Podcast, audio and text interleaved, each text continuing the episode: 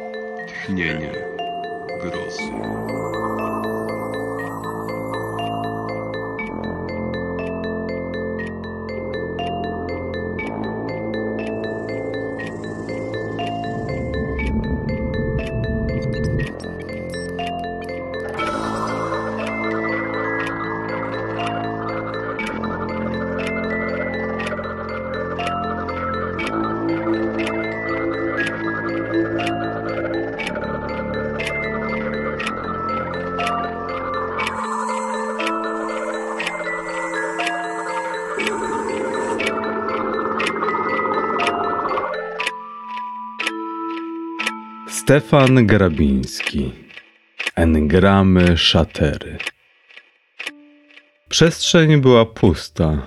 Jak daleko okiem sięgnąć, smuły się tylko wstęgi torów i wystarczały z nawierzchni słupy telegrafu. Gdy na chwilę ścichał wiatr, odzywało się na drutach stłumione mruczenie prądu. Gdy wracał znów zasilony świeżą rzeszą podmuchów, głuchła gawędą depesz, a skarżył się żałośnie przestwór.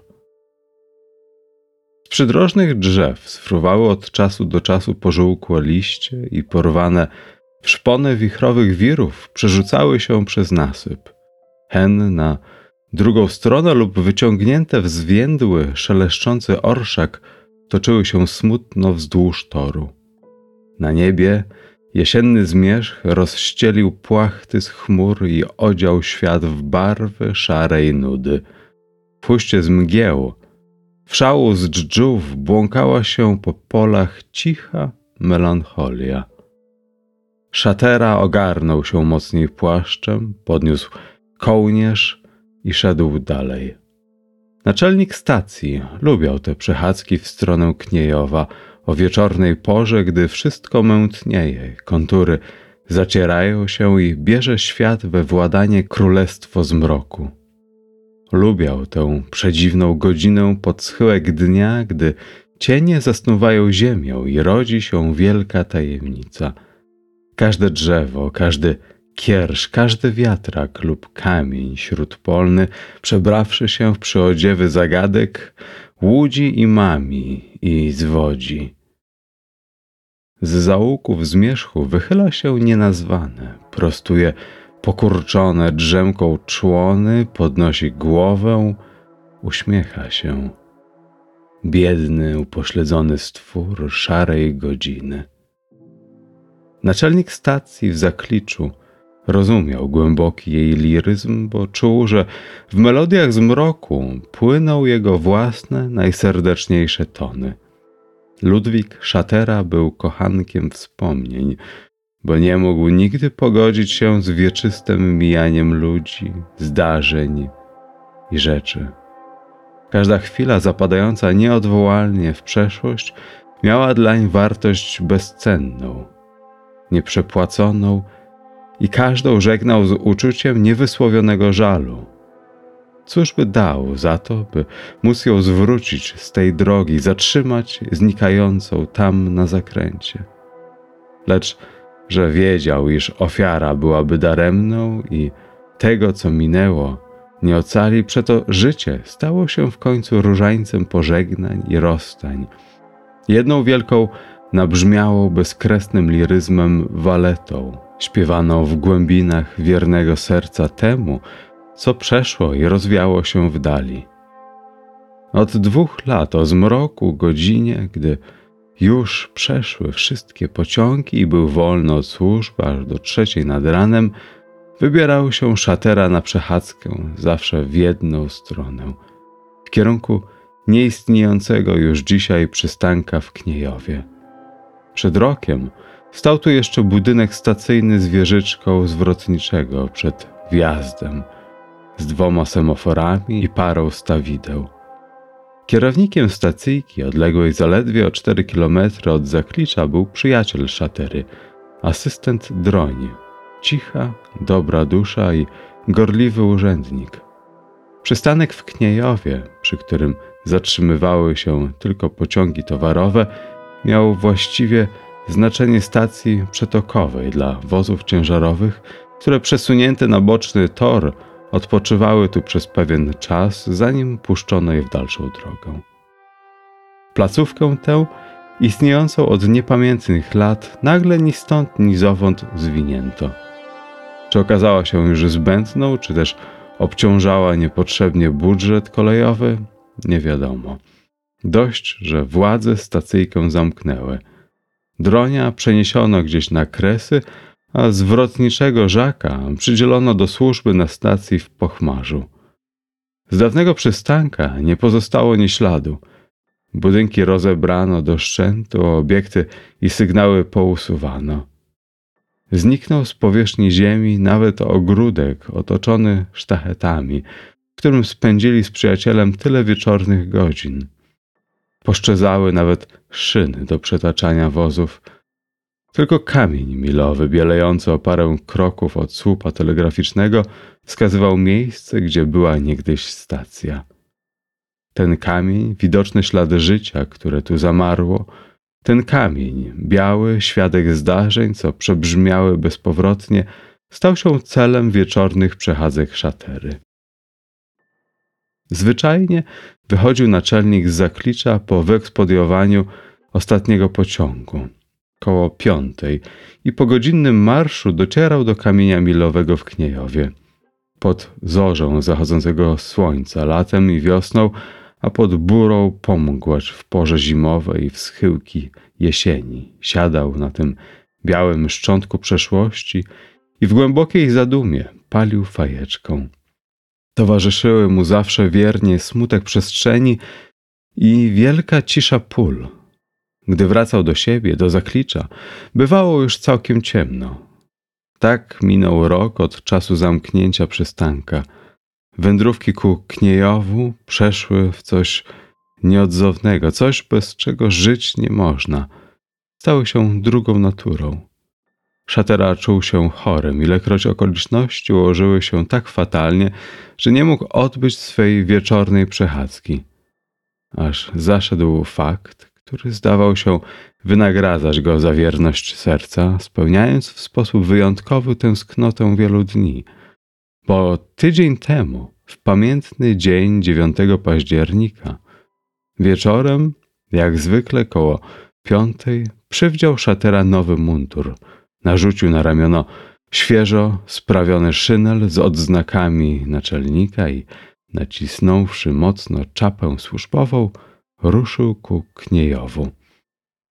Wieczór był jak dzisiaj, ponury i smętny. Na niebie borykały się z wiatrami ołowiane chmury, dżdżył deszcz, jakby przesiany przez przetok, a ponad rzężenie wichury wybijał się od chwili do chwili ochrypły skwir zmokłych wron i kawek. Naczelnik pomykał kroku, smutny i bardziej przygnębiony niż zwykle.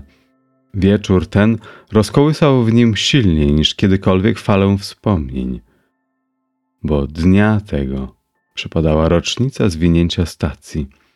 Pamiętał jak dziś chwilę rozstania z przyjacielem. Nagle w czasie pogawędki droń umilkł i szybko podszedł ku oknu, jakby wypatrując coś na przestrzeni. Po chwili odwrócił się i podając mu rękę na pożegnanie, rzekł krótko, zdławionym głosem: Bywaj zdrów, mój stary. Jutro wyjeżdżam. Dokąd? zapytał zaniepokojony. Na Kresy. Gdzieś do jakiejś stanicy hulajpolskiej, gdzie diasek dobranoc mówi. Żartujesz? Gdzie tam? Rozkaz. Jutro zamykają butę. Zbędna. I uścisnąwszy go, niemal gwałtem wypchnął za próg. Stary dziwak bał się, by w obecności drucha nie rychnąć płaczem i bronił się przed samym sobą. Nazajutrz zaczęto rozbierać stacyjkę. Stało się rok temu, mniej więcej o tej samej wieczoru godzinie. Dziś chwila ta wracała na skrzydłach jesiennego wichru, po szeptach zwiędłych liści, w melodiach dżdżu. Rocznice. Szatera był już niedaleko miejsca, gdzie stała niegdyś stacja. W mętnej poświetli zmierzchu bielał już trzon kamienia. Wtem, podniósłszy wzrok, zadrżał. Nad torem po prawej stronie przestrzeni błyszczał z daleka w mrokach wieczora świetlny sygnał. Dwoje dużych, żółtych oczu. To czyżby semafor redivivus? I przyspieszył kroków w stronę znaków, lecz gdy zbliżył się na linię kamienia, światła nagle pogasły. Ze ściśniętym sercem zaczął szukać słupa sygnałowego, lecz szukał na próżno. Wszak usunięto go jeszcze przed rokiem. Więc skąd te latarki tam w górze? Przywidzenie czy co u licha? A może to trochę za stacją, po tamtej stronie? I minąwszy słupek milowy, zapuścił się dalej w kierunku wygnanki. Lecz gdy po kwadransie drogi nie natknął na upragniony obiekt, zawrócił ku Kniejowu. Widocznie przywidziało mi się, wywnioskował, zmierzając ku miejscu ulubionego postoju. Lecz któż opisze jego zdumienie, gdy teraz ujrzał ponownie nad sobą na wysokości jakich sześciu metrów parę krwawo jarzących się znaków. Zmieniony sygnał ostrzegał czerwonym światłem, że przestrzeń zajęta. Szatera przetarł oczy raz i drugi, nie dowierzając sobie. Zwit nie zniknął, wciąż płonęły tam nad nim ogniste latarki, zawieszone na ramieniu niewidzialnego semaforu. Naczelnik usiadł na kamieniu i zapaliwszy fajkę, wpatrywał się jak zahipnotyzowany w sygnał ostrzegawczy. Nie pomniał, jak długo trwała kontemplacja. Może godzinę, może dwie, trzy. Gdy ocknął się, szarzało już na wschodnich zrębach i gruby szron okrywał szarym kożuchem trawy. Zniknęły czerwone światła, a w pustych dziedzinach przesworza rozpinały się tylko sztywne, czarne druty telegrafu. Wstrząsany dreszczem gorączki, zziębły, na pół skostniały, lecz z uczuciem dziwnej błogości w sercu wrócił się szatera rzeźkim krokiem na stację w zakliczu, by objąć poranną służbę. Od owego wieczora upłynął tydzień. Siedem niezapomnianych dni w życiu naczelnika. Siedem dni cudu. Siedem dni obcowania twarzą w twarz z nienazwanym. Teraz już codziennie zapalały się dlań w Kniejowie tajemnicze sygnały. Codziennie funkcjonował niewidzialny semafor. Czyjaś ręka troskliwa zawieszała w przestrzeni otocza latarń, zmieniała barwy, regulowała światło. I zdawało się przez tych parę dni szaterze, że wróciły dawne, dobre czasy, że stacja lada chwila ożyje i że znów posłyszy ówdzie na peronie donośny głos przyjaciela. Puścić wozy na ostatni, stawidło trzecie w ruch, przetoczyć na ślepy tor. Na razie pełzały cicho tam wśród zwojów zmierzchu tylko te dwa światła, lecz wyrychle, za dzień, za dwa, mogło wrócić wszystko. I dziś, 17 października, zbliżał się naczelnik zaklicza z bijącym sercem do miejsca wspomnień. Z zapartym oddechem odczytywał na kamieniach przybyte kilometry i pędził przed siebie unoszony na skrzydłach tęsknoty. A gdy już minął trzeci znak przydrożny i docierał do celu, utopił rysie spojrzenie w przestwór nad sobą i nie spuszczał zeń oczu.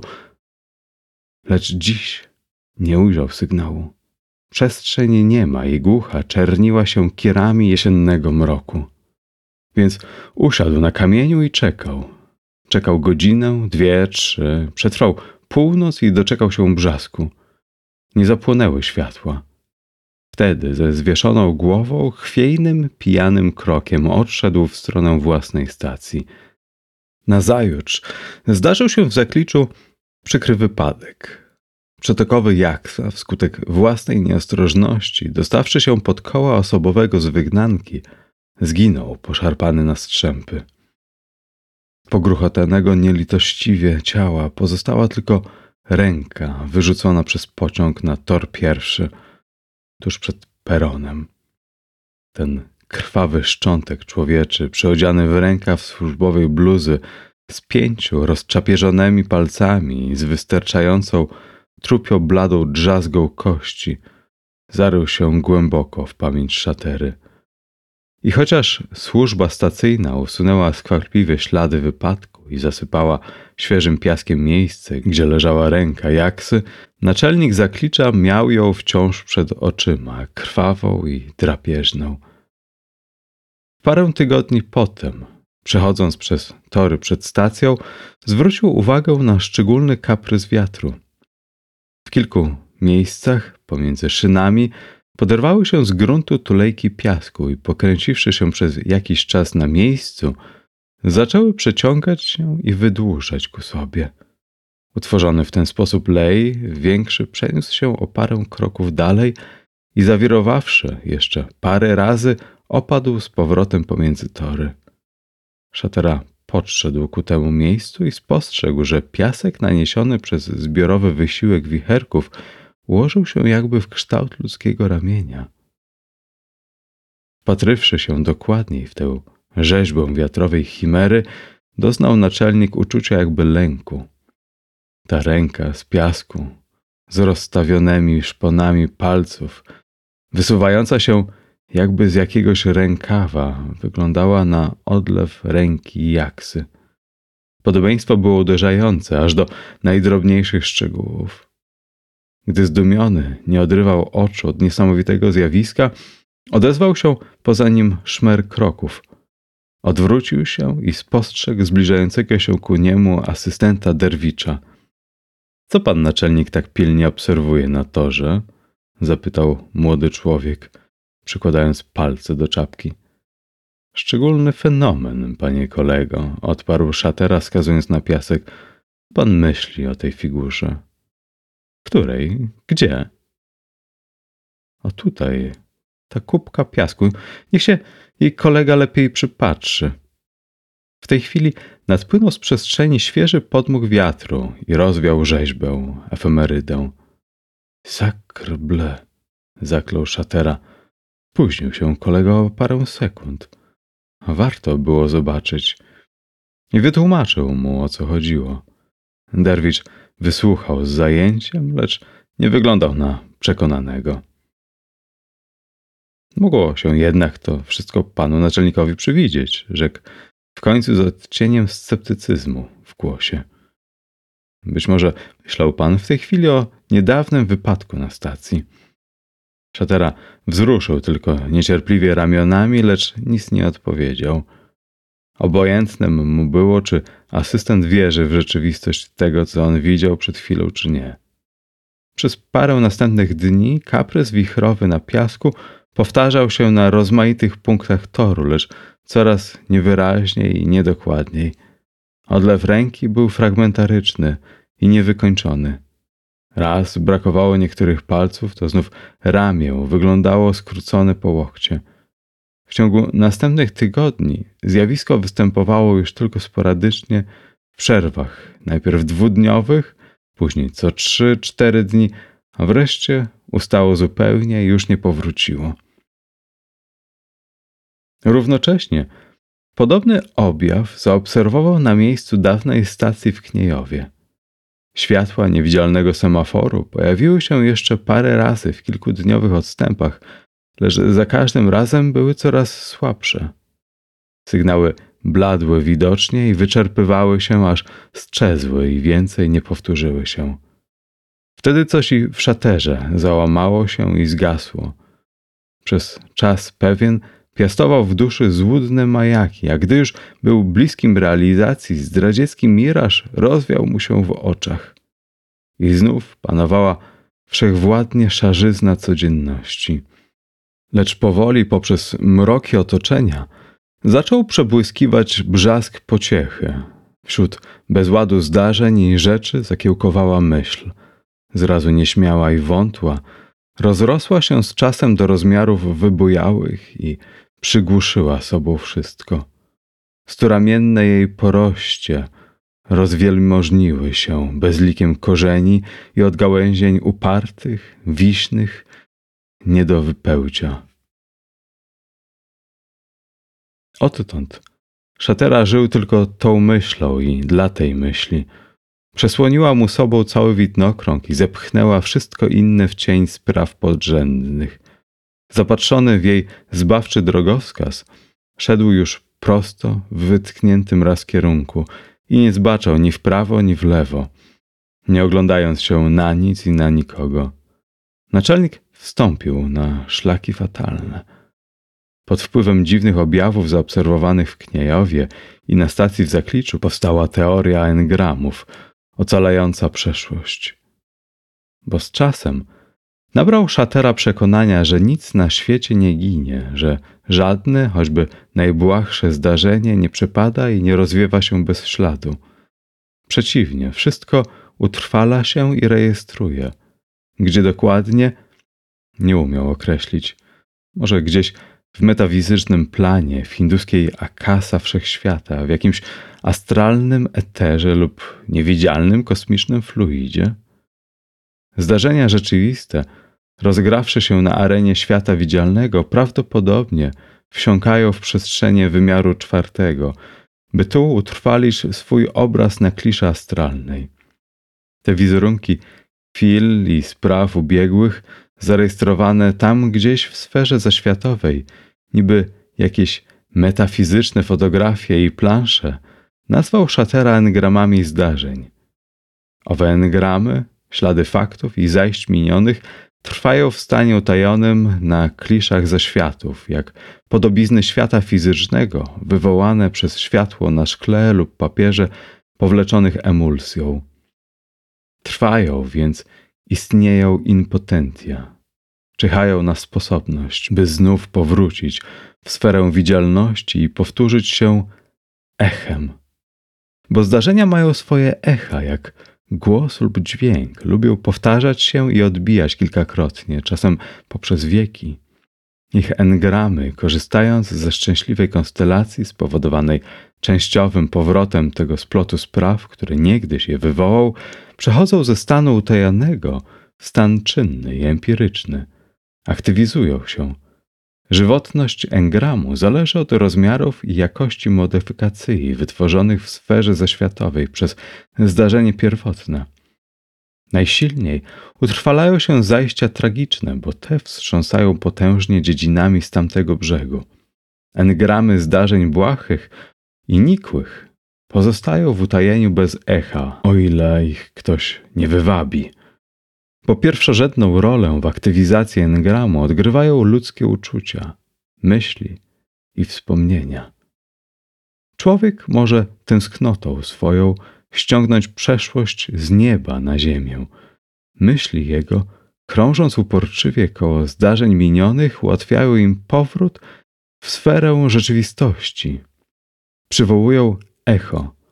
Dlatego pogłos spraw upłynionych tem silniejszy, im głębsza tęsknota za nimi, im świeższy engram. Najłatwiej wywabić echa niedawnej przeszłości. Im dalej wstecz w perspektywę czasu, tem trudniejsza odnowa. Engramy rzeczy dawno przebrzmiałych nie łakną, zda się, reprodukcji. Wygląda na to, że w miarę oddalania się od nas w czasie moc ich słabnie. Najsilniejsza jest tendencja do powrotu. Wkrótce po rozegraniu się zdarzenia. Potem wątleje, rozwadnia się, wreszcie wygasa. Szatera doświadczył tego w dwóch dotyczących go blisko wypadkach. Zaktywizowane przez jego upartą myślę engramy odtworzyły częściowo parę razy chwile minione, lecz potem wyczerpawszy się, zaczęły płowieć, mętnieć, aż zgłuchły. Lecz szatera pragnął mieć przeszłość przed oczyma, ciągle żywą, ciągle pulsującą krwią chwili bieżącej, wiecznie aktualną. Chciał mieć ją bez przerwy, tuż przy sobie, codziennie, na zawołanie, niby kochankę posłuszną na każde skinienie. Tymczasem ona, znużona i wyczerpana, wymykała mu się z kochających ramion i kryła za kotarami ze światów. Pozostały mu tylko rocznice, owe dziwne lata, dnie i godziny, które dzięki tajemniczej umowie między światem tym i tamtym powracają z nieba na ziemię ludzie, zdarzenia i rzeczy umarłe. Co je do nas sprowadza?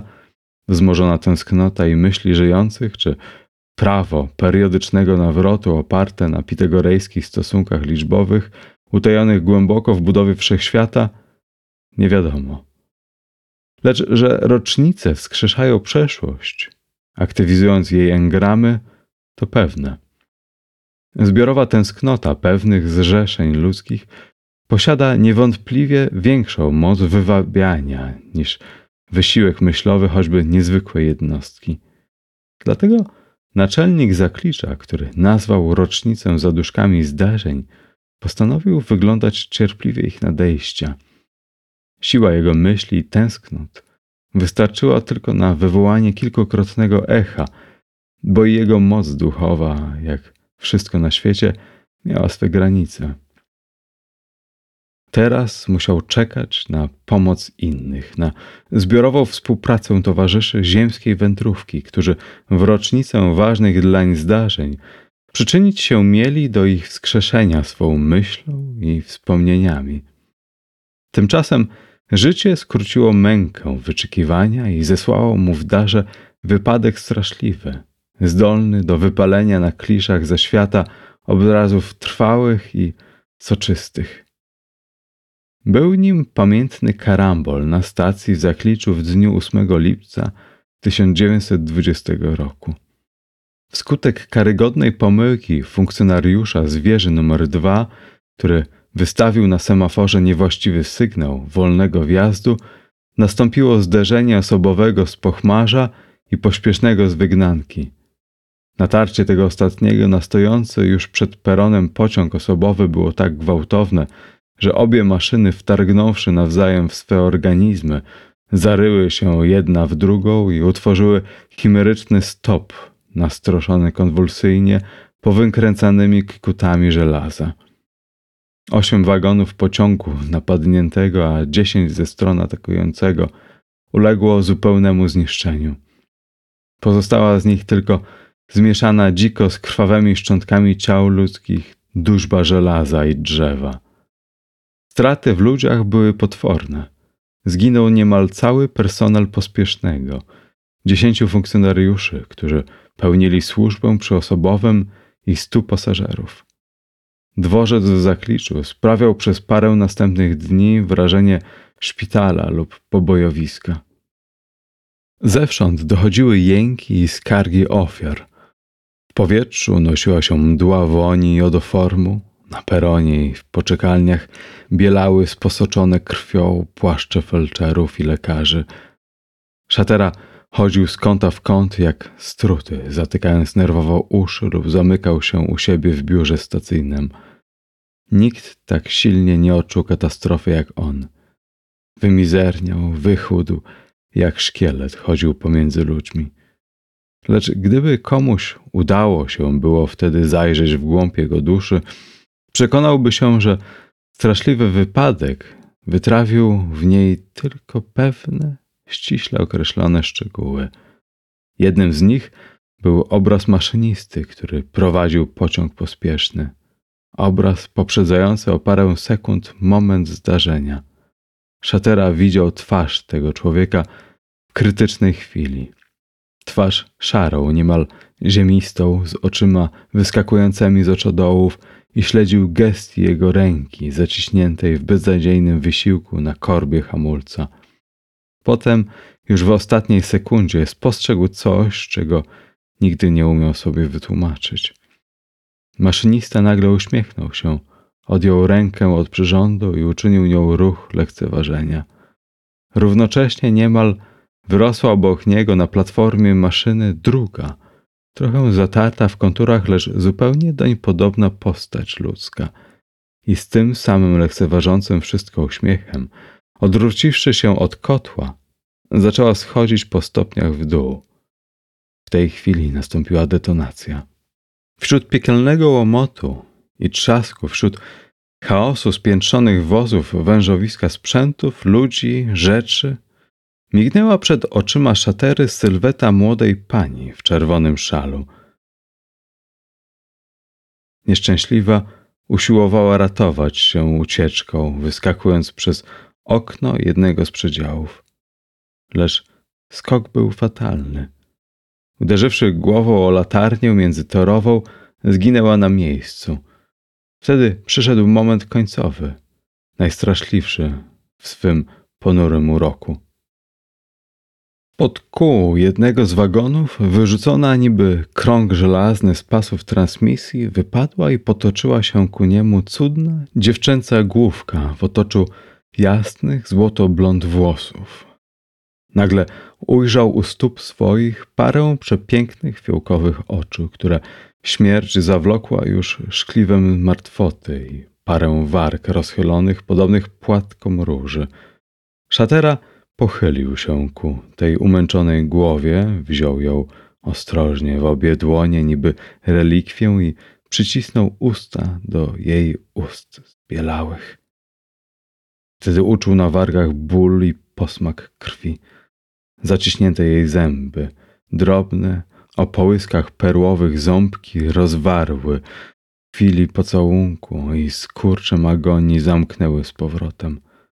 Szatera wyszarpnął usta z miłosnej więzi i wstrząsany dreszczami grozy wypuścił z rąk głowę kochanki.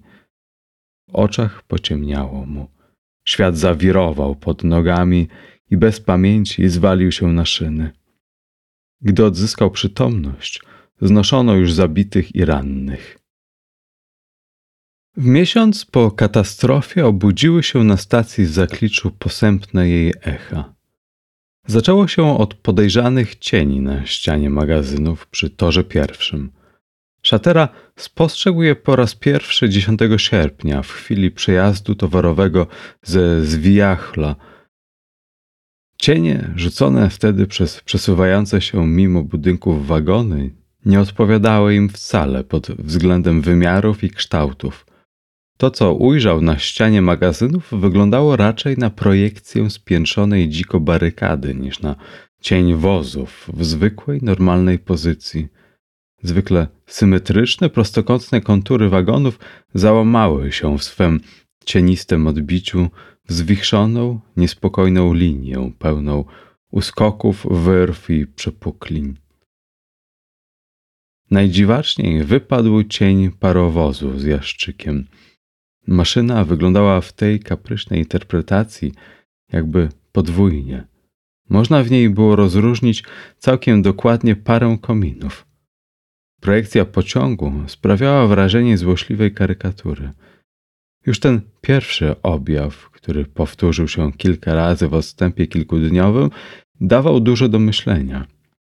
Wkrótce miały przyjść znaki inne, wymowniejsze. W któryś wieczór pod koniec sierpnia zaobserwował Szatera zagadkowy fenomen podczas wjazdu osobowego z Żuławy. Zjeżdżający na stację w zwolnionym tempie pociąg wydał mu się wyższy i smuklejszy niż zwykle – Zatrzymawszy uważnie spojrzenie na płaszczyźnie szczytowej wozów, odkrył naczelnik wnet przyczynę. Pociąg posiadał subtelną, lecz dla jego oczu dostrzegalną otoczkę, która stanowiła jak gdyby jego przedłużenie wzwyż. Ta delikatna, z mglistej, nieważkiej materii utkana nadbudowa sprawiała, że wagony wyglądały wyższe niż kiedy indziej. Szatera nie omieszkał podzielić się swoimi spostrzeżeniami z Derwiczem. Panie kolego, zagadnął obok stojącego asystenta, czy nic pana nie uderza w tym garniturze?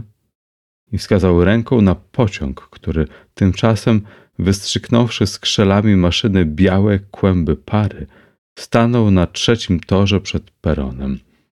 Asystent przeszedł spojrzeniem skład od początku do końca i potrząsnął przecząco głową. Nie widzę w nim nic nadzwyczajnego. Obsada wozów regularna, obciążenie średnie, wszystko w porządku. Czy wozy nie wydają się koledze trochę smuklejsze niż zwykle? Poddał mu szatera. Oczy młodego człowieka przesunęły się raz jeszcze po pociągu. Poczerni, trochę zdumione, poczęły na przełożonym. To złudzenie, panie naczelniku, odpowiedział spokojnie. Rodzaj optycznej iluzji, wywołanej być może chwilowym stanem atmosfery. Dziś było dość dużo mgły w powietrzu. W takim razie i kolega powinieneś był jej ulec. No, niekoniecznie. Pewną rolę odgrywają przy tym indywidualne własności naszych narządów wzrokowych. Zaśmiał się szydersko szatera. Innymi słowy, chciał kolega powiedzieć, że każdy z nas inaczej widzi. Trudno. Nie będę pana przekonywał. Być może mam wzrok trochę inny niż drudzy. I dał ręką znak do odjazdu. Z początkiem września rozbrzmiały echa w sposób żywiołowy. W czasie od 3 do 10 września Niemal dzień w dzień wybuchał wśród pasażerów pospiesznego z wygnanki niczym nieuzasadniony popłoch. W chwili zajeżdżania pociągu na stację w Zakliczu przerażeni podróżni cisnęli się do okien wagonów i tłoczyli na platformach, chcąc widocznie jak najspieszniej wysiąść. Kilku nawet silniej podenerwowanych wyskoczyło podczas ruchu spory kawałek przed stacją – do kulminacyjnego punktu doszła panika 9 września, kiedy to w momencie wjazdu powstała między podróżnymi jednego z przedziałów brutalna bójka. Kilku mężczyzn z podniesionymi do góry laskami zaczęło sobie torować drogę ku wyjściu, przy którym stłoczyła się gromadka wystraszonych kobiet i dzieci. Zanim pociąg zatrzymał się przed peronem, wybito trzy szyby i wyłamano parę drzwi. Z wnętrza wozów Odezwały się spazmatyczne krzyki kobiet i płacz dzieci. Parę osób stoczyło się po stopniach wozu, ponosząc lżejsze i cięższe obrażenia. Parę, nie licząc się z następstwami, wyskoczyło przez okno. Gdy wreszcie pociąg stanął i zirytowany derwicz zaczął dopytywać się podniesionym głosem o przyczynę paniki, biedacy nie umieli dać ściśle określonej odpowiedzi. Bezradnie Osłupiali spoglądali jedni na drugich, zwalając winę na pozostałych w wagonach. Ktoś krzyknął karambol, ktoś inny zderzenie i popłoch gotowy. Asystent nie mógł dojść prawdy, mimo najszczerszych chęci. Tylko dla szatery było wszystko jasne i oczywiste. Dziwiłby się nawet, gdyby było inaczej. Lecz tym razem milczał i nie spieszył z wyjaśnieniami. Charakterystyczny był też szczegół, że popłoch wybuchał tylko w dwóch i to zawsze tych samych wozach. Były to wagony numer 232 i numer 135. Oba niedobitki z pociągu z niezniszczonego przez karambol lipcowy, obecnie wcielone w nowy skład. Szatera, wiedziony dziwnym przeczuciem, zapamiętał sobie numery ocalałych wozów i zaraz po katastrofie zapisał je w raptularzu stacyjnym. Pomyłka była tu wykluczona, bo identyczność stwierdzały jego własnoręczne notatki. Mimo to nie zwierzył się tem nikomu, zachowując spostrzeżenie dla siebie. Bo i po co? Derwicz, najbliższy mu z zawodu i wspólnych zainteresowań człowiek, był naturą trzeźwą i niezdolną do odczucia spraw tajemnych. Kilkakrotne próby wciągnięcia go w kręgi zaświatów zawiodły zupełnie. Wyśmiałby go niewątpliwie i teraz, zwalając rzekome objawy na zwykły zbieg okoliczności, przypadek lub wykręcając się innym banalnym frazesem. Szatera rozumiał, że jest skazany na zupełną samotność i że wszystko musi pozostać do końca jego wyłączną tajemnicą. Tym bardziej należało kryć się przed światem z innym, mniej jeszcze prawdopodobnym spostrzeżeniem. W czasie największej paniki wychylała się z okien jednego z wagonów pani w czerwonym szalu. Naczelnik poznał od razu tę kobietę. Była to ta sama twarz w okolu czarnych, bujnych włosów, którą ujrzał po raz pierwszy w czasie katastrofy przed dwoma miesiącami.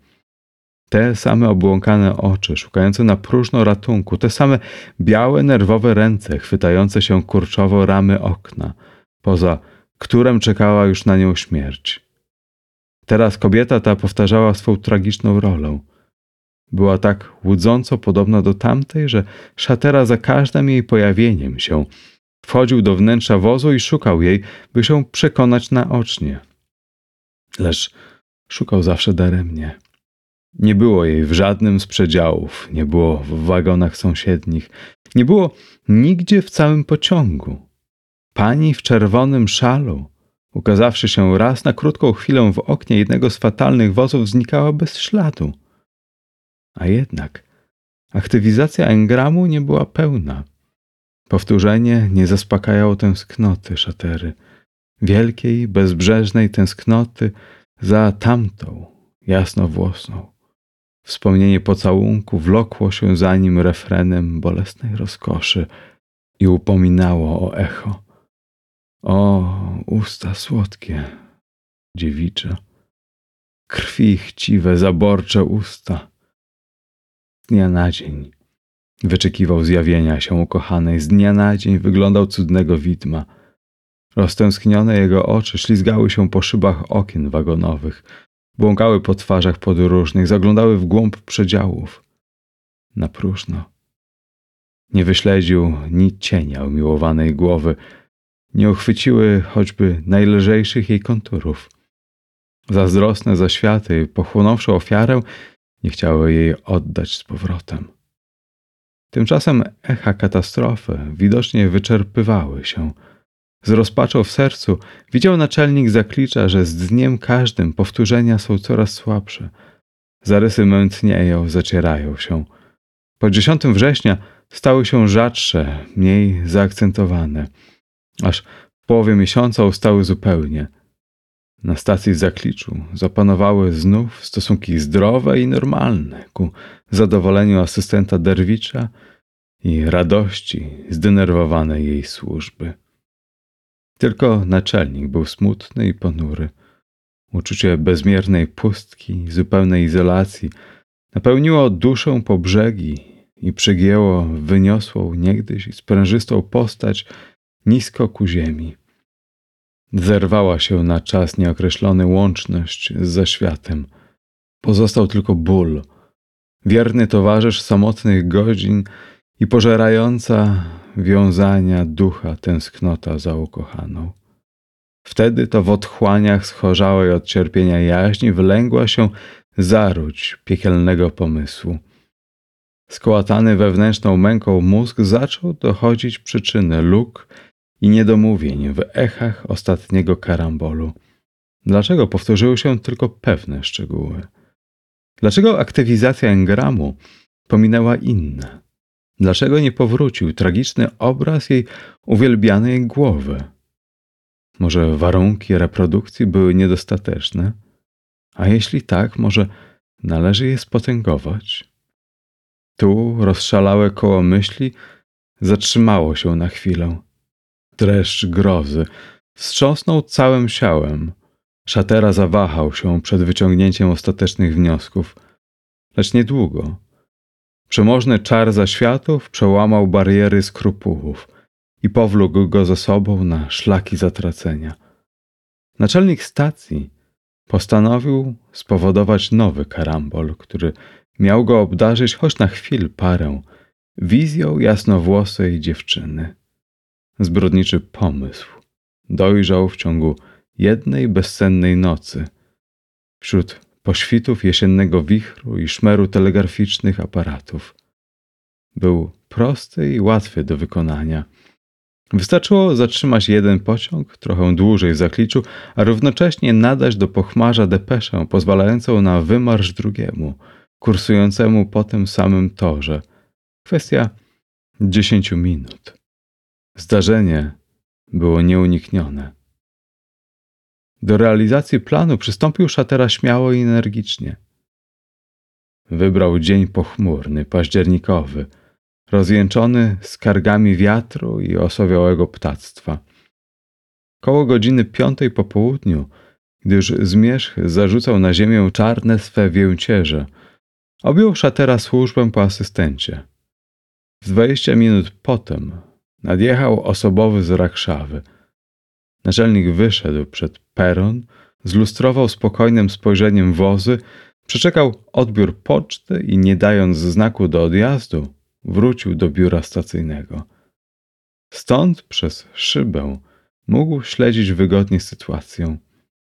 Wkrótce objawiło się wśród funkcjonariuszy pewne zniecierpliwienie. Konduktorowie, pozamykawszy drzwi wagonów, podnosili raz po raz w górę latarki na odjazd. Kierownik pociągu z trąbką przy ustach czyhał na powrót naczelnika i wyzwalający gest jego ręki. A czas był już najwyższy. Za dziesięć minut miał zajechać na ten sam tor pośpieszny z pochmarza. Dziesięć minut. Właśnie tyle czasu, ile potrzeba było pospiesznemu do przebycia przestrzeni dzielącej obie stacje, a osobowemu, by dotrzeć do punktu najbliższego rozwidlenia torów i stąd zboczyć na bezpieczną już linię. Lecz naczelnik stacji nie wychodził z biura. Żelazna jego wola rozdwoiła się i zaczęła operować na dwa fronty.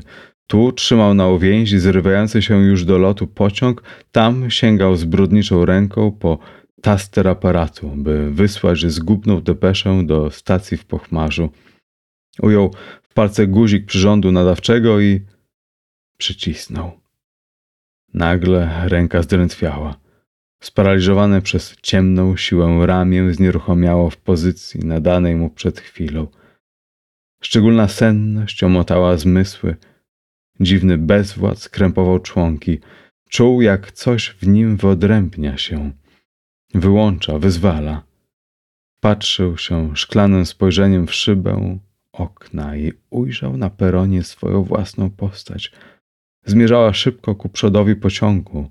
Krąg świateł rzuconych przez stacyjne latarnie i nagle podniosła w górę rękę. Zabrzmiał nerwowy odzew trąbki i pociąg ruszył. Przez szybę okna widział, jak wagony skwapliwie zanurzają się w ciemność, jak maszyna, chcąc nadrobić spóźnienie, pruje przestrzeń w przyspieszonym tempie, jak wypuszczony z uwięzi pociąg umyka co parę wtłoka z niebezpiecznego postoju – Ocalony. Szatera ocknął się jakby z głębokiego uśpienia. Wyzwolone z drętwoty palce chwyciły nerwowo główkę aparatu i podjęły przerwaną czynność. Zaczęły bić sygnały. Naczelnik odjął rękę od przyrządu i jak wicher wypadł na peron. Dlaczego osobowy z Rakszawy już odszedł? Zapytał groźnie pierwszego z brzegu funkcjonariusza. Nie rozumiem, panie naczelniku, brzmiała odpowiedź. Jak to? Nie rozumiesz? Wrzasnął niemal wyprowadzony z równowagi szatera. Pytam się, kto puścił osobowe ze stacji? Podurzędnik wpatrywał się w przełożonego zdumionymi oczema. Pan naczelnik był sam przy ekspediowaniu pociągu. Wyjąkał wreszcie, nie rozumiejąc, o co właściwie chodzi. Ja puściłem ten pociąg? Ja? Ja sam? To niemożliwe. Jeszcze Parę minut temu sam widziałem na własne oczy. Stał pan naczelnik tam, pod tą latarnią i dał znak do odjazdu. Całe szczęście, że jeszcze w porę. Pociąg i tak przytrzymano na stacji o pięć minut za długo. Pospiesznego z pochmarza tylko co nie widać. Biły już sygnały wyjazdowe. Szatera powiódł ręką po czole. Nie do uwierzenia, szepnął, zatapiając oczy w przestrzeń. Nie do uwierzenia. Powoli Odszedł torami w kierunku, skąd miał nadejść pospieszny. A już go było słychać. Już dudniła głucho ziemia, szczękały szyny. Na zakręcie, tam gdzie tor główny rozgałęział się w krzyżową sieć relsów, rozbłysły ślepia maszyny. Ogromne, złote oczy rozprężały się kręgami świateł, pęczniały, rosły. Naczelnik przystanął między torami i oparty plecyma o zwrotnicę czekał. W uszach miał szum, na oczach mgłę. Gdy maszyna zbliżyła się na odległość kilku metrów, ujrzał tam na dole pod piersią dyszącą potwora między kinkietami latarni, jej głową. Oczy cudne, lazurowe patrzyły na nie, uśmiechały się wdzięczne, a usta krwi chciwe, dziewczęce usta nęciły obietnicą rozkoszy. Ten uśmiech i te usta zwabiły go. Z wyciągniętymi ramionami runął pod koła, tam między latarnie. Poszedł połączyć się z ukochaną na wieki. Czytał Jacek Brzezowski.